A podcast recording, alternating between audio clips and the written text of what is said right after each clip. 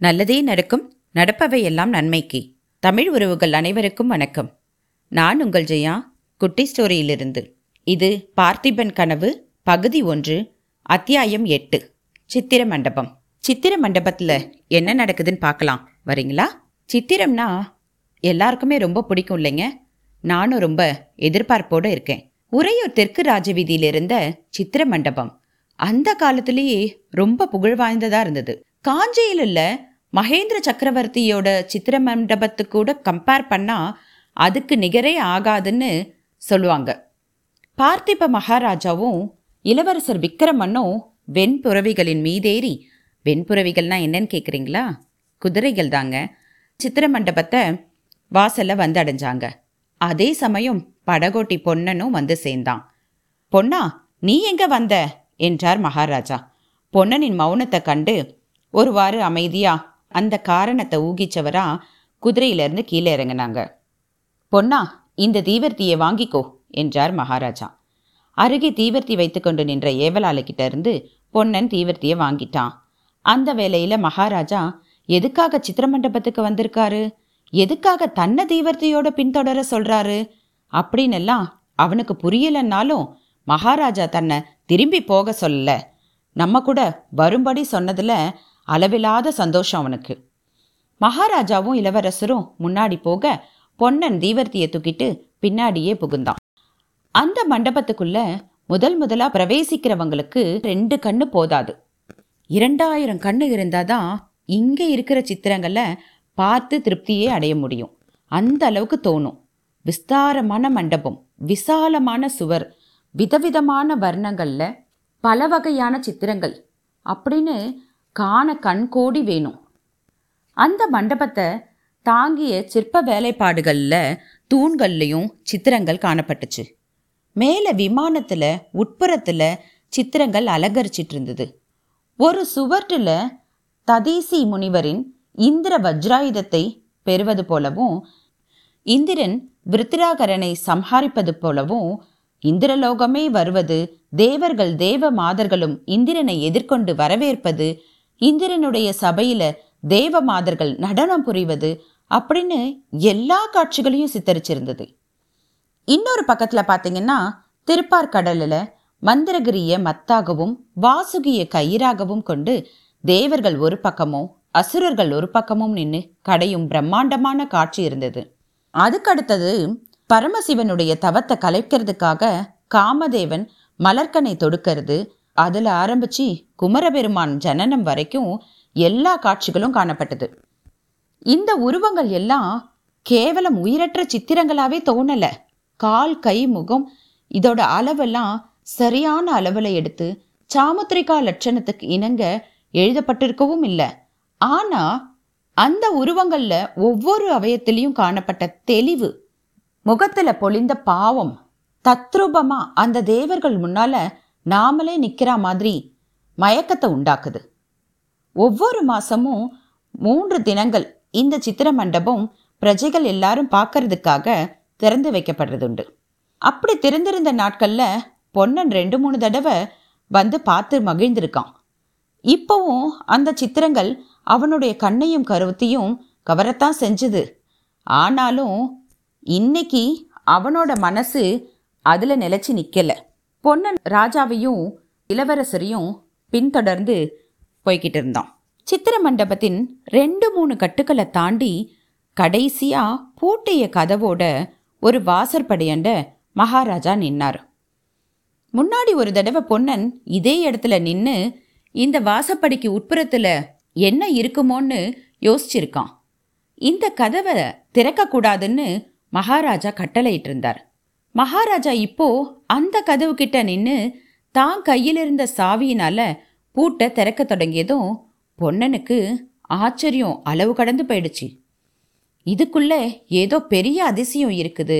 அதை நம்ம இன்னைக்கு பார்க்க போறோம்னு நெஞ்செல்லாம் படபடன்னு அடிச்சுக்கிச்சு அவனுக்கு.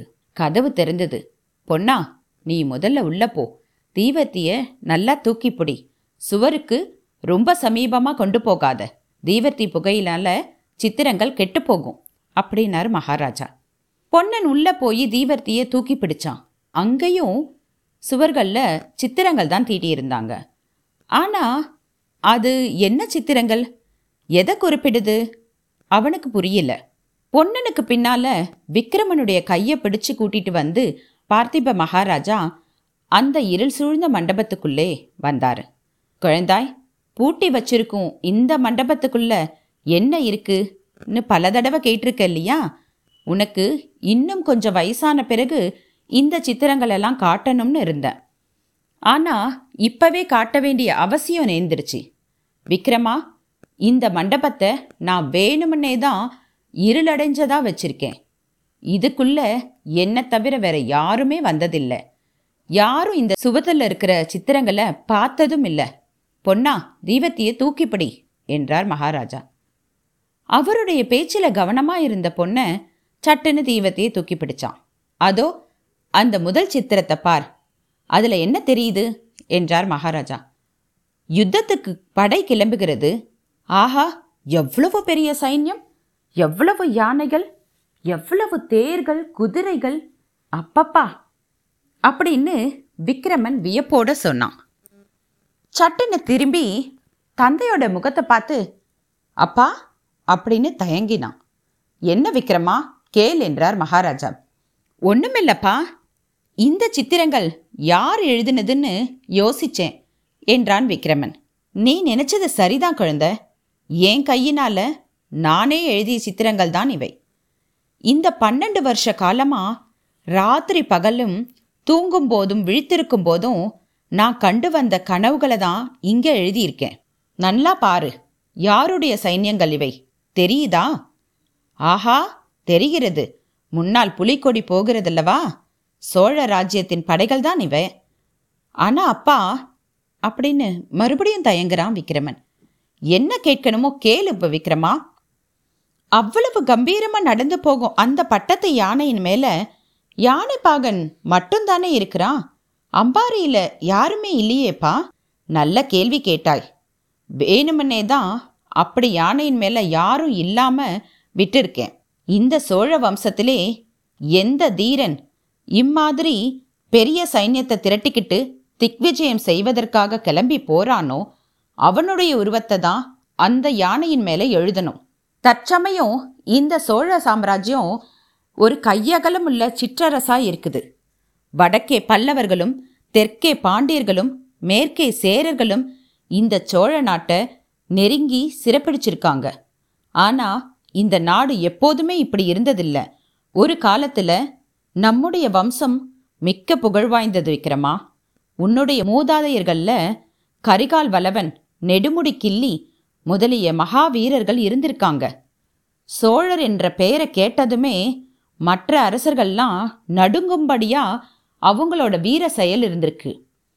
அப்போ பல்லவர்ன்ற பெயரே இந்த தென்னாட்டில் இருந்தது கிடையாது. சோழ சாம்ராஜ்யம் வடக்கே ரொம்ப தூரம் பரவி இருந்தது. அந்த நாளில் பாண்டியர்களும் சேரர்களும் சோழ மன்னர்களும் திரை செலுத்தி கொண்டிருந்தாங்க. கடல்களுக்கு அப்பால் எத்தனையோ தூரத்தில் உள்ள அரசர்கள் எல்லாம் சோழ சக்கரவர்த்திகளுக்கு காணிக்கைகளோட தூதர்களை அனுப்பி வந்தாங்க.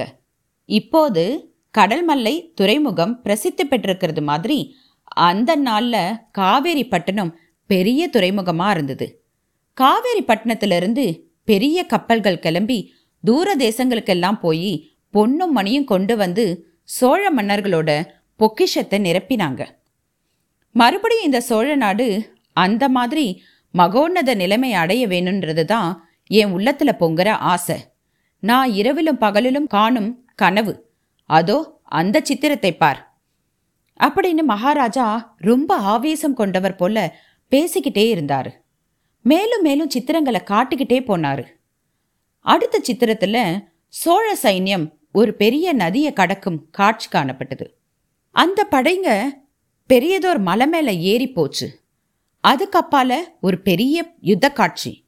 அதில் சோழர் சைன்யம் வெற்றி அடைஞ்ச பிறகு மற்ற அரசர்கள் காணிக்கைகளோட வந்து சரணாகதி செய்கிறாங்க. இந்த மாதிரி பல நதிகளை தாண்டியும் மலைகளை கடந்தும் மன்னர்களை வென்றும் கடைசியில சோழ சைன்யம் இமயமலையை அடையுது. பர்வத ராஜாவான இமயத்தின் உச்சியில சோழர்களோட புலிக்கொடி நாட்டப்படுகிறது. இதுக்கு பிறகு சோழ நாட்டின் தலைநகருக்கு சைன்யம் திரும்பி வருவதும் நகரமாந்தர் அந்த வீரப்படையை எதிர்கொண்டு அழைப்பதுமா கோலாகலமான காட்சிகள். இன்னொரு பக்கத்தில் புலிக்கொடி பறக்கும் பெரிய பெரிய கப்பல் துறைமுகத்திலிருந்து கிளம்பும் காட்சியை அற்புதமாக சித்தரிச்சிருந்தது. அந்த கப்பல்கள் தூர தூர தேசங்களுக்கு போய் சேருது.